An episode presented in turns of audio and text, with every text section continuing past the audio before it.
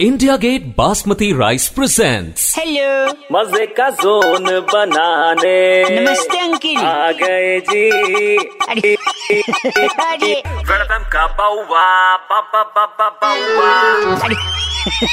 अरे अरे hello hello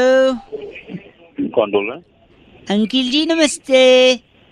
नमस्ते कौन बोल रहा है मैं बउआ बोल रहा हूँ क्या हाल चाल कौन है बोल- मैं बढ़िया हेलो भाई। आपसे एक मिनट चाहिए था पीछे बड़ा शोर हो रहा है कहाँ कहीं पब्लिक प्लेस पे हो गया हाँ, बहुत दिन से हूँ भाई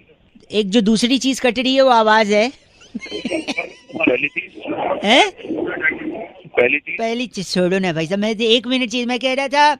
अक्सर लोग कहते हैं कामयाबी तुम्हारे हाँ बोल आगे कदम चूमेगी हाँ शरीर में तो कई अंग हैं आंख है नाक है कान है बाल है तो कदम ही क्यों चूमती कामयाबी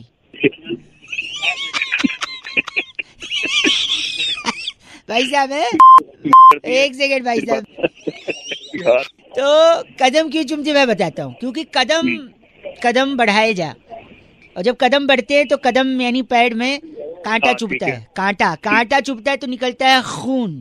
तेरा खून जो है ना मैं सारा दूंगा तू भाई साहब गलत नहीं खून सॉरी सॉरी बोले तो धन्य वेलकम तू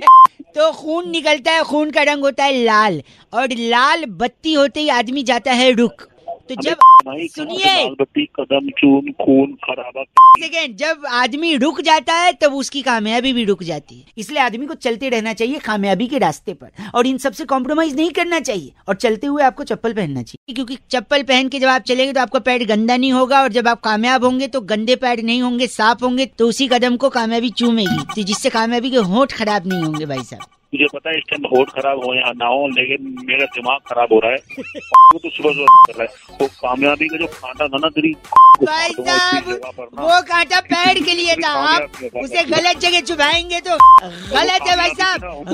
और एक मिनट खून तो तेरी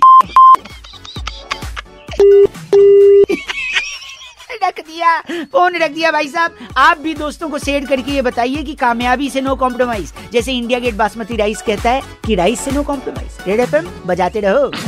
बउआ के साथ एंटरटेनमेंट से नो कॉम्प्रोमाइज और इंडिया गेट बासमती राइस के साथ टेस्ट और हाइजीन से नो कॉम्प्रोमाइज